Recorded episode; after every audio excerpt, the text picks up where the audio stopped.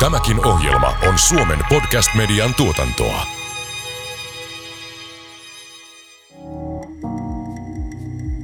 Tervetuloa kuuntelemaan Ammattiliitto Proon ja vakuutusyhtiö Turvan 8 myyttiä työuupumuksesta podcastia, joka keskittyy työelämän mielen hyvinvoinnin ilmiöiden läpivalaisuun. Podcastin tarkoituksena on purkaa mielenterveysongelmiin liittyviä leimoja ja pureutua mielen hyvinvoinnin juurisyihin yksilön armottoman syyllistämisen sijaan. Tässä podcastissa me murramme työuupumuksen myyttejä. Minä olen Marja Mäkynen, Ammattiliitto Proon yhteiskuntasuhdejohtaja.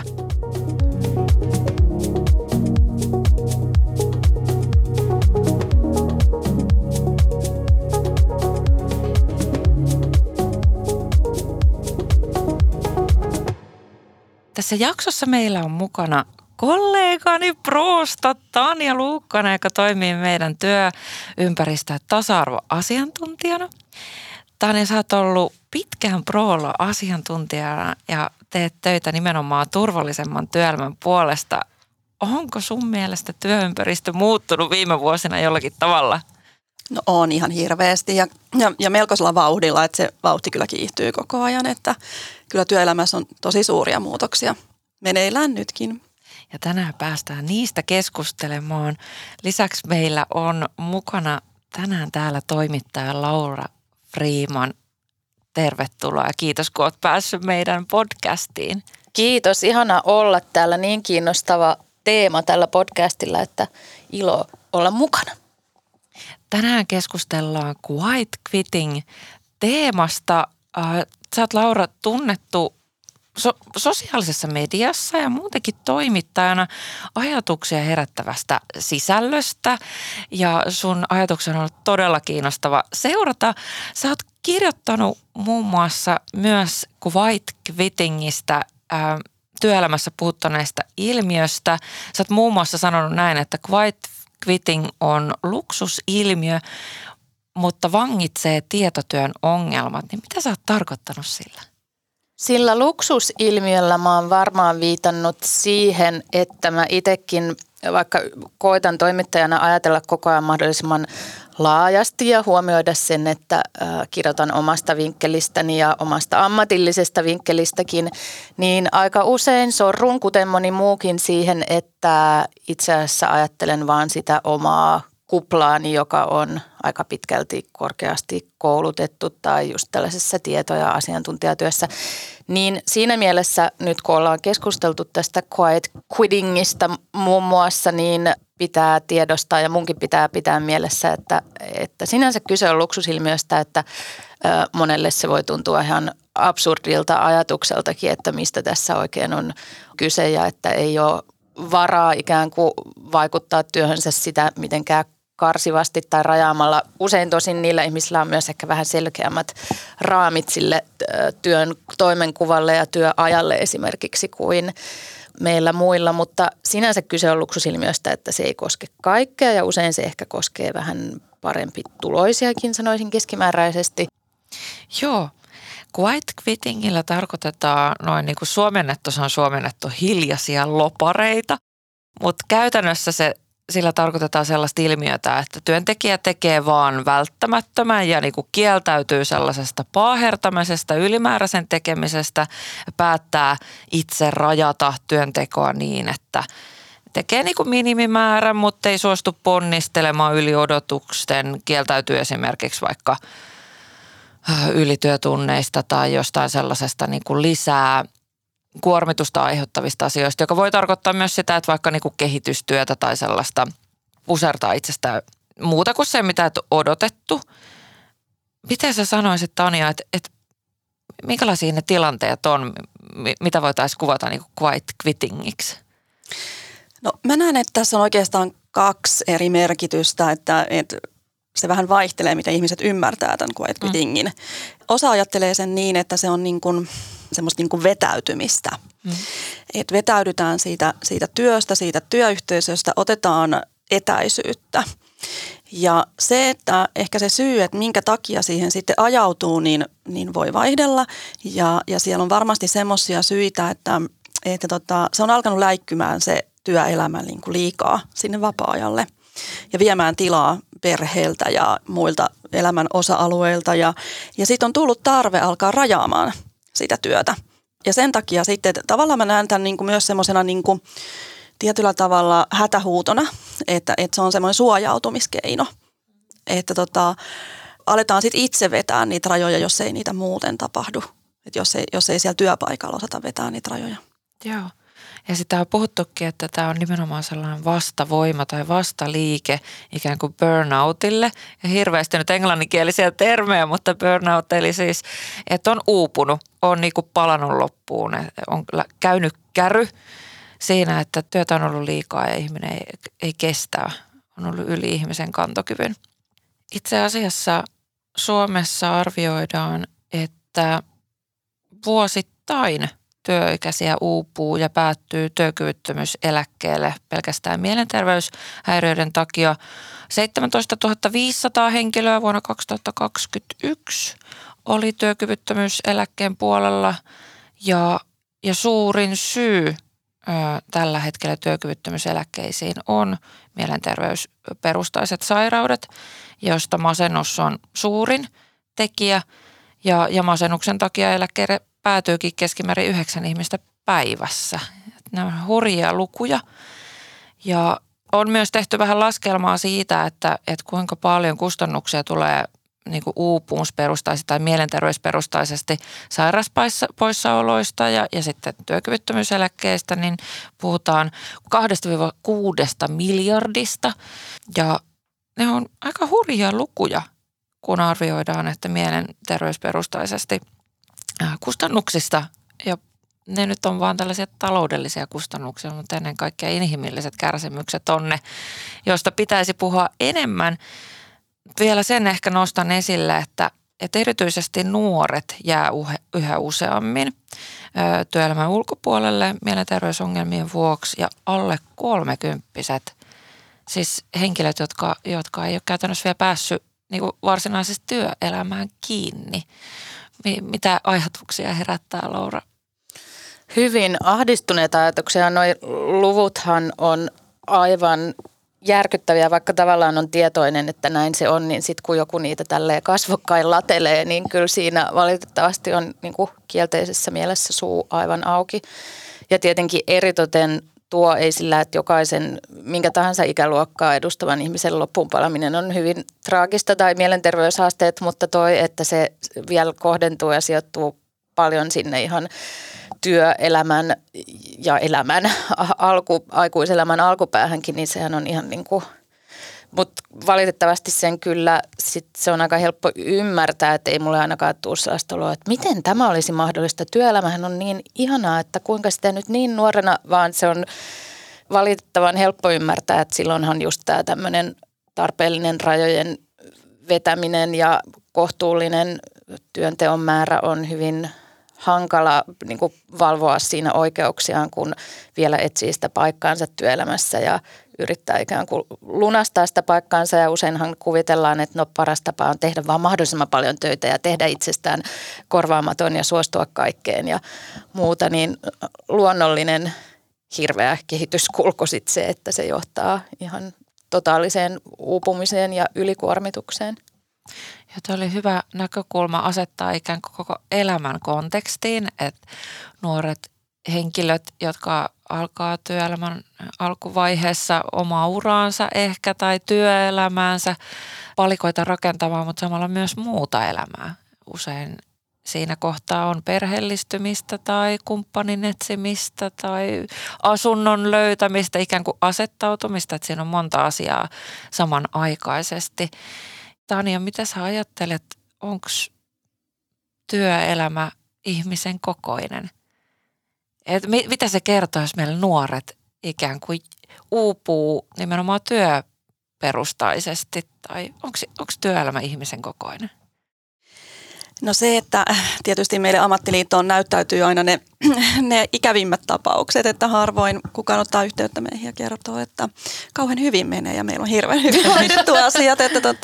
Mutta totta kai niitäkin tarinoita kuulee lähinnä sitten meidän koulutuksissa ja muissa kohtaamisissa kuin edunvalvonnallisissa kohtaamisissa, mutta Sen lisäksi, että varmasti nuorilla on itselläänkin kovasti tavoitteita ja he asettaa niin kuin melkoisia vaatimuksia itselleen, niin kyllä se vaan uskon siihen, että työnantajatkin niitä hyvin suuria odotuksia hyvin nuoriin henkilöihin voi kohdistaa ja eikä välttämättä sitten muista sitä, että tämä nuori henkilö ei omaa semmoista työkokemusta, että hänellä voi olla hyvinkin pätevä koulutus, mutta se, että kyllä sillä työkokemuksellakin on merkitystä, minkälaisia vaatimuksia henkilölle voi asettaa, että ei saisi laittaa niin kuin sinne suoraan vaan sitten niin kuin muiden mukaan tekemään samalla tavalla kuin ihmiset, joilla on 10 vuosien työkokemus, että kyllä mä näen, että työelämässä on vedetty resurssit muutenkin niin tosi tiukoille, että yhä enemmän tehdään töitä pienemmällä porukalla, että sekin on yksi ongelma. Valitettavasti niin itselläkin semmoinen näkymä on muodostunut, että työelämä on aika tiukkaa nykypäivänä, että siellä pysyisi mukana, niin täytyy ponnistella ja jatkuvasti kehittyä ja näin, että kyllä siellä vaatimuksia on. Joo, varmaan yhteiskunnan sellainen yleinenkin tunnelma tai odotukset siitä, että pitää kehittyä ihmisenä ja olla luova ja innovatiivinen. Ja paljon puhutaankin, että suomalaisessa yhteiskunnassa, kun ihmiset tapaa kansainvälisesti, niin kysytään, että mitä sä teet työksesi. Ikään kuin se määrittää sinut ihmisenä, kun sitten ehkä muissa maissa ei välttämättä kysytä sitä tai kerrota itsestä sitä, vaan saatetaan kertoa näitä vapaa-ajan asioita. Mutta ehkä niin kuin länsimaisessa yhteiskunnassa muutenkin on sellainen tendenssi, että nyt pitää luoda uraa. Mutta onko se yksilön vastuulla vetää rajoja? Onko tämä tavallaan, jos ympärillä on tällaisia paineita, niin onko se sen nuoren tehtävä, kun tulee työpaikkaan tai astuu työelämään ja haluaa totta kai hyvän aseman työelämässä, hyvän elämän, hyvän ansainnan, niin onko se yksilön vastuulla vetää sitten rajat? Osaako se, onko sillä välineitä tunnistaa vai pitääkö se käydä sitten burnoutin kautta ennen kuin sitten on sillä, että no niin, tässä nämä seinät nyt oli, että eipäs mennä enää sinne. No mä meinaan alkaa kirkua tässä saman tiellä, että ei todellakaan ole yksilön vastuulla, koska ei se todellakaan ole. Tai niin mä ainakin ajattelen ja musta meidän on pakkokin ajatella, että siinä missä kyllä mäkin niitä rajojen vetämisen taitoja opettelen siinä, missä moni muukin, psykoterapia ja ties mitä paikkoja myöten. Ja on tärkeää tietenkin kehittää ihan oman hyvinvointinsa kannalta. Kyllähän niitä taitoja tarvitaan muillakin elämän osa-alueilla, että sinänsä ne on tärkeitä, eikä voi nyt sanoa, että ei tarvitsisi itse ikään kuin mitään tehdä tai ottaa vastuuta itsestään tai tekemisistään. Mutta tässä työelämän kontekstissa niin mä tunnen kyllä suurta raivoa suorastaan, kun mä seuraan ihan omakohtaisestikin vierestä niin montaa tilannetta, jossa selvästikin se on ikään kuin sen työnantajan ja yrityksen johdon vaikkapa asia. Sieltähän se pitäisi tulla se lähtökohtainen rajaaminen ja sen työkulttuurin luominen ja muu, joka asettaa ne terveet raamit sille kaikkien tekemiselle ja että sieltä päinvastoin pidetään huolta, että kukaan ei päädy tähän sairaaseen jamaan, jossa niin moni on, niin musta tässä vastuutetaan niin kuin yksilöä niin törkeästi liikaa koko ajan joka paikassa, että kiehun raivosta suoraan sanoen. Eli ei mun mielestä ole yksilön, ensisijaisesti yksilön vastuulla. Mm. Mitä Tanja sanot? Näin kuin asiantuntijana ja muutaman tapauksenkin käsitelleen aiheesta. Totta kai työnantajalla on vastuu siitä, että minkälainen työkulttuuri sinne työpaikalle muodostuu ja tukeeko se työkulttuuri sitä jaksamista ja sitä työmotivaatiota ja sitä hyvää ilmapiiriä siellä työssä. Että kyllähän se kaikki lähtee sieltä johdosta. Mun mielestä Quiet Quitting on siinä mielessä niin kuin paradoksaalinen, että mä ehkä niin kuin haluaisin, että taisi mieluummin niin kuin semmoinen äänekäs, eikä niinkään hiljainen vastaliike, koska näistä asioista pitäisi puhua siellä työpaikalla. Näihin pitäisi nostaa esille nämä asiat ja niihin juurisyihin tarttua ja pyrkiä siihen muutokseen siellä sen yrityksen sisällä tai sen organisaation sisällä, eikä niin, että yksittäiset ihmiset sitten alkaa niin kuin suojaamaan ja vetäytymään ja vähentämään työn tai niin kuin tietysti tämähän ei tarkoita sitä, että ei tehtäisi töitä tai laiskoteltaisi, että vähennettäisiin työntekoa, mutta että ei niin kuin myöskään sitten ole halua kehittää erityisesti tai yhtään niin kuin ylimääräistä, että ei se ole niin kuin kenenkään etu tämmöinen. Että kyllähän niin kuin ehdottomasti tämä pitäisi yhdessä ratkaista ja niihin rakenteisiin puuttua. No niin, mahtavaa. Tässä alkaa tulla nyt oikein niin kuin tällaista tunnelmaa ja tunteet tulee kiehuvat. Joo, kapinapöytä muodostuu, mutta mä jotenkin ajattelen kanssa, että onko tämä niin kuin hyvä tapa kapinoida ikään kuin työelämän rakenteita tai ongelmia vastaan. Että jos ajatellaan, että vaikka työyhteisössä olisi siellä, täällä, tuolla henkilöitä, jotka miettii itsekseen hiljaisesti, että hiljaisia lopareita, kun se työtaakka on yli ihmisen mittojen. Ja sitten siellä niinku yksinään sitten pohditaan, että ei vitsi, että mä en jaksa, että nyt mä rupean, mä sisunnun ja mä nyt kieltäydyn tästä tehtävästä ja ottaa niinku sen oman vastuu itselleen. Tiedostaen ehkä, että sillä saattaa olla myös seurauksia, että jos mä nyt kieltäydyn tuosta, niin työyhteys saattaa reagoida, joku muu saattaa kuormittua lisää tai onko sillä sitten työsuhteeseen vaikutusta, puhumattakaan määräaikaisista. Tai kun tiedetään, että sitten myös sukupuolella ja taustatekijöillä on vaikutusta siihen omaan työuraan. Mutta et sen sijaan, kun oltaisikin silleen, että et mitäs hemmettiä tässä nyt on, anteeksi. Ja sitten siellä onkin useampi ihminen, että no itse asiassa mä oonkin samassa tilanteessa. Ja laitetaankin hynttyyt yhteen, että tässä onkin rakenteita, että pitäisikö tästä niinku puhua ja vaatia, että nämä muutetaan. Ja mä oon vähän huolissani tästä. Et toki yhteiskunta on yksilöitynyt tosi paljon. Ja me tiedetään siitä on paljon tutkimusta, mutta onko tämä välttämättä nyt niinku se hyvä kehitys ikään kuin, että yksilöt kantaa vastuuta siitä, jos selkeästi siellä työpaikalla, vaikka se työkuorma on ylimitoitettu tai siellä on muita haasteita. Et useinhan se voi olla työkulttuurillisia asioita, niinku henkisiä, miten käsitellään ja miten johdetaan, miten puhutellaan, mitä arvostusta annetaan? No ehdottomasti olen samaa mieltä tuosta. Ja toi oli niin loistavasti sanottu, että se, jota mä en ollut itse ajatellakaan, että tässä termissä on myös se ongelma just, että se on niin quiet, kun se pitäisi olla todella niin kuin loud quitting. Koska siihen quietinhan kuuluu just se, että mä vähän niin kuin salaa yksin täällä kotona, en kerro kellekään, mä alan vaan tekemään vähän vähemmän, että mä en tee tätä ylimääräistä, ei niin, että tosiaan alkaisi tekemään jotenkin liian vähän töitä, mutta että karsii sen ekstran, niin eihän siitä ole laajemmin mitään hyötyä. Toki joo, tälle yksilölle voi olla hyötyä, mutta ehkä nyt tässä yksilökin hyötyisi enemmän siitä, että koko tätä kulttuuria laajemmin alettaisiin muokata.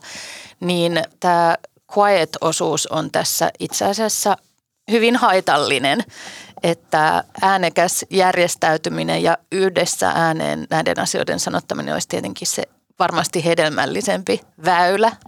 Joo, minun on pakko sanoa muutama asia. Kun katsoin Työterveyslaitoksen niin viimeisimpiä lukuja, niin suomalainen työhyvinvoinnin ja työkyvyn kokemukset on edelleen heikentynyt. Nyt viimeisimmän 2021 tulosten mukaan, niin edelleen työuupumusoireilu on lisääntynyt ja viime vuoden lopulla yli joka neljäs koki työuupumusoireita. Mä tiedän, että ei se nyt ihan niin kuin yksilöllinen juttu ole, että siellä on muutama vaan jossain työyhteisössä, vaan että voidaan ajatella, että omasta työyhteisöstäkin niin noin neljäs saattaa olla työuupumuksen parissa. Ja Työterveyslaitoksen tutkimusprofessori Jori Hakasen mukaan suuntaus voi tarkoittaa myös, että ollaan menossa ehkä siinä mielessä niin kuin terveempää suuntaa, että quiet quitting niin kuin ilmiön on ikään kuin nostanut sen, että jotain kuplintaa tapahtuu jossain, että ihmiset on alkanut, mut se, että just sille julkiselle keskustelulle ei ole havahduttu ikään kuin joukkovoimaa tai yhteisöllisesti ottaa näitä asioita esille. Mitä pitäisi tehdä? Tanja, mitä sä ajattelet? Tietysti Ammattiliitto Pro ja ammattiliitot on tehnyt tätä niin kuin pitkään, mutta kun sä oot ennen kaikkea työympäristön asiantuntija ja työturvallisuuden asiantuntija, niin eikö tämä ole vähän niin kuin työturvallisuuskysymys?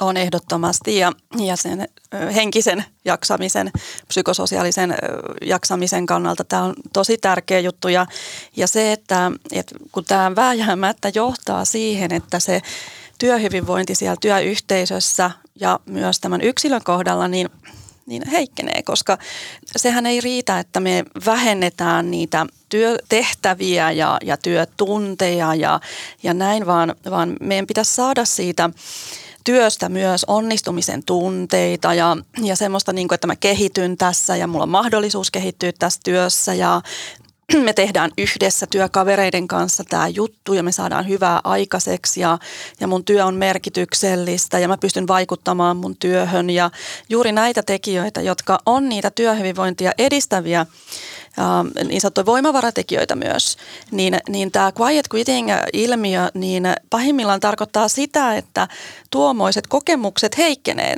ne niin kuin vähenee, jotka sitten taas tois meille niitä voimavaroja. Eli me niin kuin vetäydytään, me eristäydytään, ei pelkästään siitä työstä, jolloin se työ niin kuin menettää sitä merkitystään, vaan myös työyhteisöstä. Mm-hmm. Et me ei enää niin kuin haluta nähdä työkavereita, me ehkä halutaan jäädä siinä etätöihin ja mahdollisimman vähän käydään toimistolla. Ja silloinhan tämä tämmöinen niin kuin yhteisöllisyys heikkenee ja sosiaalinen tuki sitä kautta. Ja nämä on niitä työhyvinvointia ja jaksamista heikentäviä tekijöitä. Mm. Ja ehkä sellainen niin kuin työn imu ja sitoutuminen. Nyt mä ajattelen niin kuin työnantajan näkökulmaa, niin se, että työntekijä on innostunut työstään ja tavallaan kokee imoa ja motivaatiota, haluaa ja ikään kuin se innostus sitä kohtaa, että haluaisi, mutta että saisi sen ihmisen mittaiseksi ja tavallaan sen virran käytettyä kestävällä tavalla, eikä niin, että se lopulta ajautuu niin kuin ajamaan päin seinää ja tipahtaa.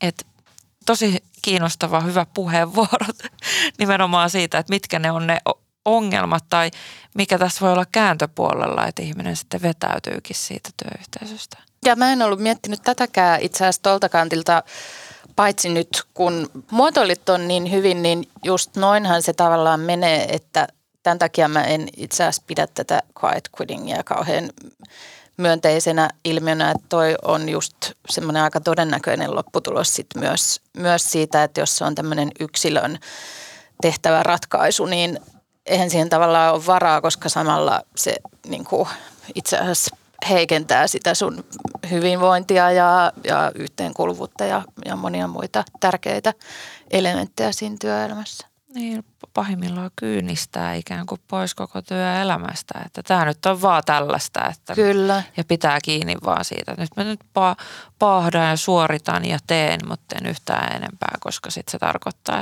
että tavallaan ei kestä. Itse asiassa kyynistyminenhän on yksi merkki työuupumuksesta, hyvin tyypillinen. Joo. Merkki siitä, että kyynistyy sitä omaa työtään kohtaan ja kokee, että mä en ole enää hyvä tässä työssä tai mulla ei enää mitään annettavaa tälle työlle, niin ne on niitä merkkejä jo siitä työuupumuksesta. Että tavallaan mä näen, että jos ihminen on ajautunut tämmöiseen tilanteeseen, että hän on tämmöisessä hiljaisessa vetäytymisessä niin mukana niin, tai lähtenyt sille tielle, niin ollaan jo vähän myöhässä. Että kyllä niitä olisi niitä toimenpiteitä pitänyt tehdä jo aikaisemmin, että hän ei olisi ajautunut tähän tilanteeseen. Joo, ja itse asiassa kun mä tätä podijaksoa varten tutkin niin kuin erilaista KV-keskustelua aiheesta, siellä oli sellainen yksi artikkeli, jossa oli niin kuin enemmän niin kuin yrityksiä työnantajille suunnattu, että näin tunnistat työyhteisöstäsi quiet quitterit. Ja sitten siellä oli listaus siitä, että minkälaisia niin kuin merkkejä on, ja siinä oli tämä kyynistyminen oli ikään kuin, että kyynistyminen on niin kuin merkki siitä, että sinun työntekijäsi on quiet quitteri ja vähän silleen niin kuin negatiivisesti, että nyt vähän niin kuin pitää mennä sitten ojentamaan, että täällä ei muuten sitten niin kuin laiskotella, että täällä ei mitään quiet quittereitä siedetä. Se oli vähän niin kuin sellainen, mutta et sen sijaan niin kuin kun ajateltaisiin noin, niin ajateltaisikin sillä, että hei, että henkilö on niin kuin uupunut, että henkilöt, jotka ikään kuin tarttuu quiet quittingiin tai niin kuin ajautuu siihen, että nyt mun on pakko asettaa itselleni rajat, niin sen sijaan ajateltaisiin, että se on joku tällainen laiskuuden tai joku sellainen yksilön, minä haluan päättää niin merkki, niin se olisikin siitä, että hei, että työyhteisössä ei ole nyt ihan niin kuin työkuorma oikealla tasolla, ihmiset uupuu, tämä on työuupumuksen merkki, nyt pitäisi katsoa tämä, mitkä tässä on juurisyyt sille, että ihmiset haluaa niin kuin vetäytyä ja pitää rajoistaan niin kuin jotenkin tosi, ettei vaan uuvahda. Olipa niin kuin hauskaa ja järkyttävää toi esimerkki, vähän niin kuin tuollainen 50-lukainen tuollainen, näin tunnistat kommunistin työpaikallasi jostain, miten hän pitelee kahvikuppia, että tunnista sieltä niin kuin nämä soluttautujat, jotka, mutta toi taas kertoo siitä, että niin kauan kun tämä quiet quitting on tämmöinen yksilöasia, niin silloinhan se sen sijaan, että siinä tajuttaisi, että se ihminen on nähnyt niin kuin sen olennaisen ja tajunnut tavallaan, että mikä se ydin siinä työnteossa on, niin se näyttäytyy ikään kuin laiskuutena tai jonain vastuun pakoiluna. Ja mä vihaan tätä termiä koko ajan enemmän, kun tämä meidän keskustelu tässä etenee. Ja pakko lukea sitaatti. Sä oot kirjoittanut Duunitorille aiheesta blogin tai olet kirjoittanut näin, että suorituskriittinen työpuhe on aina tervetullutta, mutta en suostu siihen, että itsestäänselvyydet brändätään innovaatioksi. Siksi ilmoitin lopulta lapsilleen, että kieltäydyn kerta kaikkiaan hurraamasta koko quiet quitting -trendiin. Joo, eli tavallaan mä oon jo kyllä ilmoittanut tämän, mutta tänään mä ilmoitan sen vielä kovaäänisemmin, koska nyt kun mä saan vielä tällaista asiantuntijaa, dataa ja kokemusta tähän rinnalle, niin tajuan yhä syvällisemmin, miten haitallinen se on. Toki mä silti näen, että vaikka joku voisi, tämä on niin kuin typerästi bränditty musta yhä tämä sinänsä itsestäänselvä asia, mutta sitten kun tästäkin tosiaan tuli tällainen TikTok-trendi ja muuta. No TikTok on hyvin varallinen ja haitallinen sovellus monin tavoin, mutta onhan se nyt tavallaan tervetullutta, jos se nyt nostaa tämän ilmiön edes jotenkin keskustelun aiheeksi, vaikka siitä toivottavasti sit päästään niin kuin eteenpäin siihen, että tämä ei nyt ehkä ole se oikea muoto sille, mutta että ehkä koitan ajatella jotenkin optimistisesti, että hyvä, että tästä nyt jollain tavalla vähitellen edes puhutaan. Ja vielä sitten Jori Hakanen, joka on Työterveyslaitoksen tutkimusprofessori, on myös jatkanut nimenomaan vähän tätä samaa ajatusta, mitä sanoitit. Quiet quittingissä ongelmallisinta on ehkä just tämä vahva yksilölähtöisyys, työn rajaaminen ja työsisällön ohjaaminen jätetään yksilön harteille, joka sitten ratkaisee aika harvoin ongelmaa pitkäjänteisesti. Monesti työuupumus kumpuaa enemmän työsisällöstä kuin esimerkiksi työpäivien pituudesta.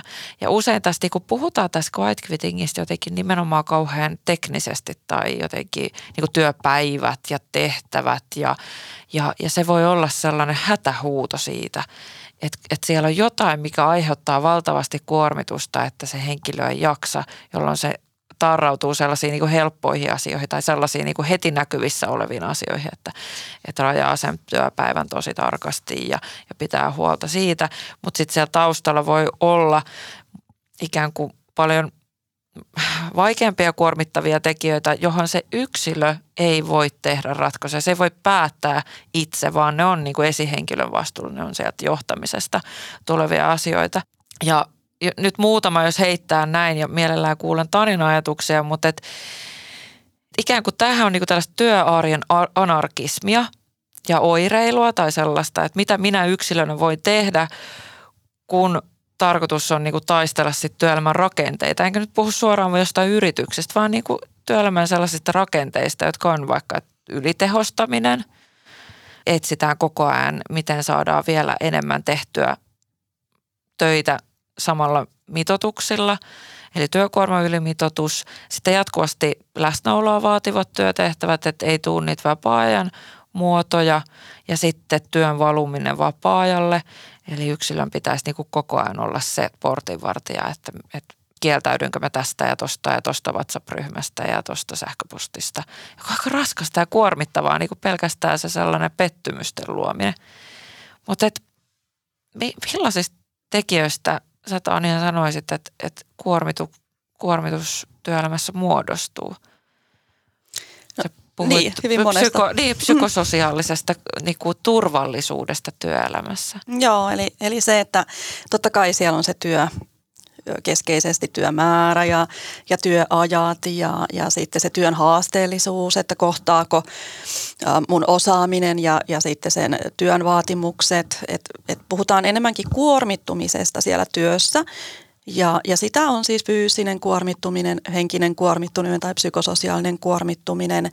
Mutta toisaalta niin näissä molemmissa on myös sitten niin kuin se plussapuoli, eli kyllähän ihminen tarvitsee tekemistä, että ei meitä ole niin kuin luotu pötköttelemään päivät pitkät, vaan kyllä meitä on niin kuin luotu liikkumaan, joo, ja tietyllä niin kuin sopivasti fyysisesti kuormittumaan, mutta myös sopivasti kuormittumaan psyykkisesti. Eli kyllähän niin kuin työ tekee meille hyvää silloin, kun se on sopivissa mittasuhteissa kaikin puolin. Ja niin kuin just tuossa aikaisemmin sanoin niistä voimavaratekijöistä, niin ja Hakanenkin on siitä puhunut paljon, että me jaksetaan aika paljon tehdä töitä, jos me vaan koetaan, että me saadaan niin kuin siitä vastapainoksi riittävästi. Eli että ne puntarit on tasan. Että se mitä mä annan, niin sit mä saan vähintään saman verran takaisin. Et sitten jos niin kun tuntuu, että mä annan enemmän kuin mitä mä saan, niin se on yksi semmoinen tosi kuormittava tekijä ja se syö sitä motivaatiota ja sitä sitoutumista. Jos me vaan saataisiin näitä voimavaratekijöitä lisättyä eikä tuijoteta pelkästään niihin kuormitustekijöihin, niin silläkin jo pystyttäisiin työhyvinvointia ja jaksamista lisäämään, mutta siis ja edistämään. Että niin kun pääpaino on sillä, että se on tasapainossa, se kuormittuminen ja sitten se elpyminen ja palautuminen, ja että meillä jää riittävästi aikaa palautumiselle. Työpäivän aikana, työpäivän jälkeen, viikonloput, lomat, että se ei ole pelkästään se, että odotetaan kesälomaa, että sitten mä palaudun, vaan sitä palautumista tapahtuu myös sen työpäivän aikana. Työelämän ei pidä olla kärsimystä, jonka se niinku hampaita purren jotenkin suoritat ja sitten saat, että nyt mä palaudun, että nyt vaikka pötköttelen tai mitä tahansa. Et eihän se ei ole niinku kestävää millään tavalla.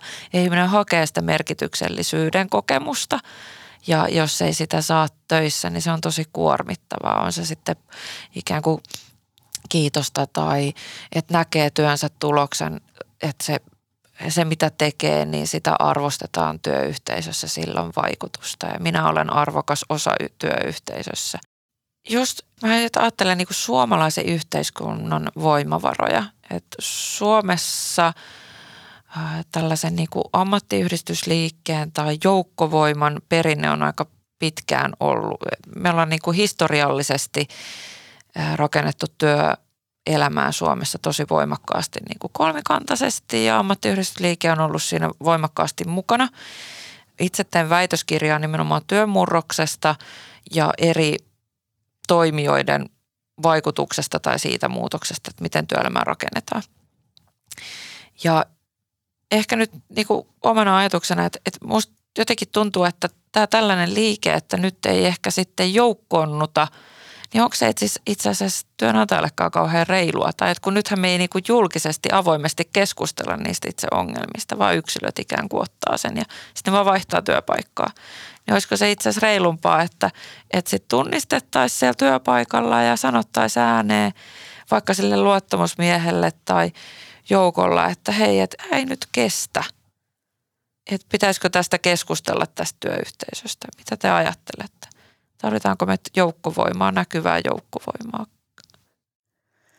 Mun mielestä tarvitaan näkyvää joukkovoimaa ja joo, onhan toikin vinkkeli, ettei se ole välttämättä niin reilua sille työnantajallekaan, mutta ei mun ensisijaiset sympatiat ole silti kyllä tässä siellä niin kuin työnantajapuolella, koska tavallaan mä ajattelen, että jos siellä on ammattimaista osaamista, niin tämä tavallaan pitäisi, ei minä ajatusten lukijana, vaan ihan niin kuin työelämän asiantuntijana ja johtamisen asiantuntijana tajuta ilman sitä, että hetkinen, miten täällä tämä koko ajan tämä henkilöstö vaihtuu ja ihmiset on sairaslomilla.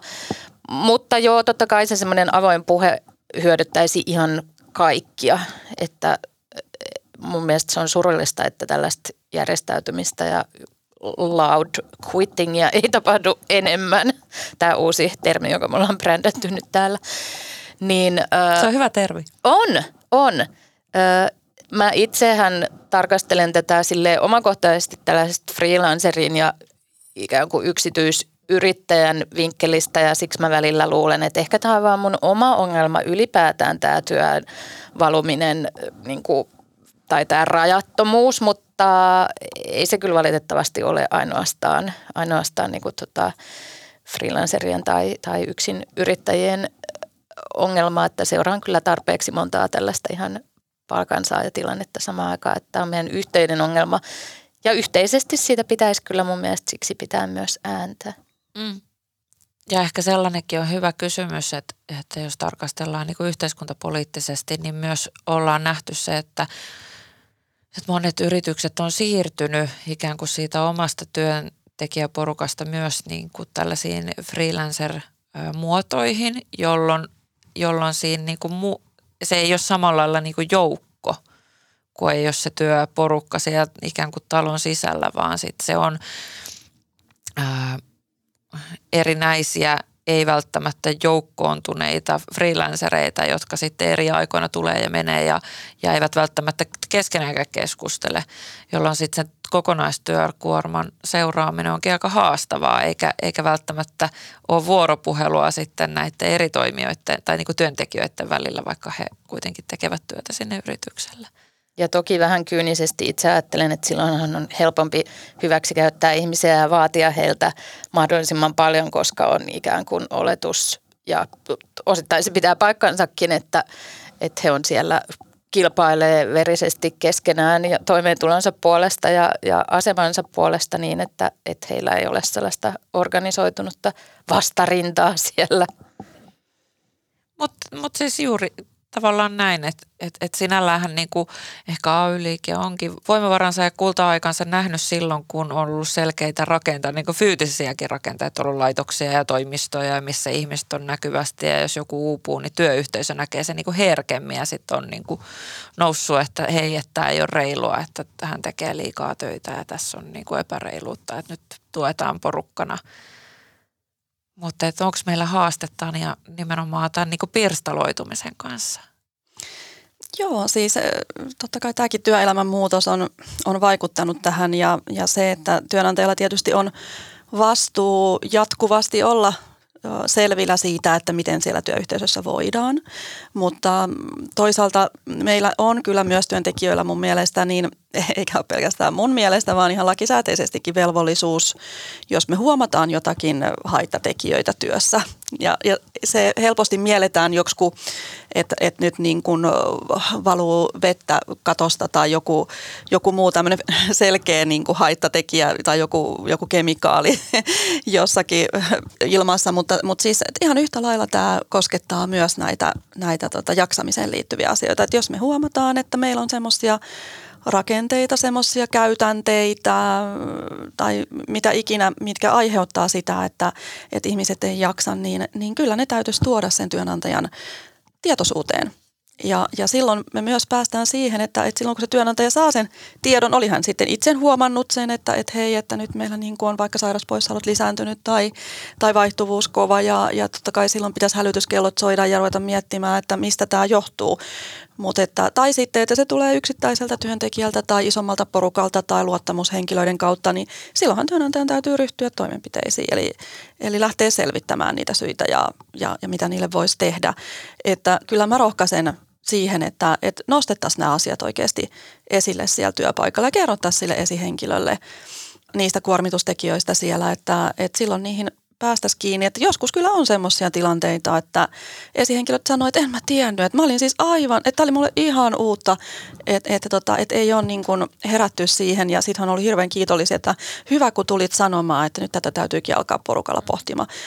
Silloin kun välitetään työntekijöistä, ymmärretään, että miten iso merkitys sillä työhyvinvoinnilla on myös sen yrityksen tuottavuudelle. Siis tämähän on ihan kiistattomasti tutkimustuloksissa todennettavissa, että miten suuri merkitys työhyvinvoinnilla on tuottavuuteen, hyvässä ja pahassa. että kyllä se niin kuin ehdottomasti työnantajien kannattaisi ottaa vakavasti. Joo, ja meillä on nyt tutkimusta myös siitä, että tämä vuoropuhelu ja esimerkiksi yritysjohdon ja luottamusmiesten välillä, että silloin kun se toimii tosi hyvin, niin tiedetään, että silloin työntekijät on sitoutuneempia ja myös niin kuin vaikeat ajat päästään yli vähemmillä konflikteilla ja vähemmillä niin kuin haasteilla, koska ollaan niin kuin pystytty puhumaan hyvissä ajoin, hyvässä vuorovaikutuksessa, ollaan otettu työntekijät ja henkilöstö osallistettu siihen keskusteluihin ja luottamusmiehen kautta ollaan sitten päästy niin kuin käsittelemään näitä. Tanja viittasi aikaisemmin, että työnantajalla on ihan vastuu määritellä työtehtävät ja työnkuva ja perehdyttää. Työnantajalla on perehdyttämisen velvoitteet, mutta sitten sen lisäksi lain mukaisesti huolehtimisvastuu. Ja tämähän on lainmukainen kirjaus, mutta se on aika ikään kuin laaja. Ja tällaiset, niin kuin Tanja nosti esille, että jos on joku tällainen fyysisen uhan kysymys, niin ihmiset mieltää sen herkemmin. Mutta sitten, miten tämä tällainen psykososiaalisen turvallisuuden ja turvallisen työtilan määrittely saadaan niin kuin konkreettisemmaksi, niin sitä ehkä haetaan vielä sitä muotoa. Ja ehkä meillä on niin kuin lainsäädäntöökin kirjaamisen tarkennustarpeita, että miten tällaisen psykososiaalisen turvallisuuden tilaa voitaisiin saada tarkemmaksi ja ehkä niiden kuormitustekijöiden kartoittamiseksi. Mutta kyllä mä ajattelen jotenkin, Ammattiliitto Pro on siis esihenkilöiden ja asiantuntijoiden liitto ja hyvää esihenkilötyötä pystyy tekemään silloin, kun sä saat myös sitä ikään kuin tilannekuvaa. Niin kyllä mä näen siinä riskejä, että jos aktiivisesti, hiljaisesti päättää kapinoida, ikään kuin, että ei oikeasti tuo sitä, niin silloinhan sen tilanteen kartoitus on oikeasti haastavaa myös esihenkilön näkökulmasta, vaikka olisikin niin kuin hyvä. Ja mä uskon siihen, että moni haluaa ja luotan siihen, että suomalainen työelämä on tosi hyvää. Ja sitten on sellaisia, jotka ei välttämättä välitä, mutta se vuorovaikutus on ehkä tässä nyt sen kaiken keskiössä. Niin ehkä tämä on hyvä lopetus tälle keskustelulle. Valtava kiitos. Tehdään loud quittingia. Kyllä. Äänekkäämmin ja yhdessä. Kiitos teille molemmille tästä keskustelusta. Kiitos. Tämä oli mahtavaa, voimauttavaa suorastaan. Yes. Oikein paljon kiitoksia.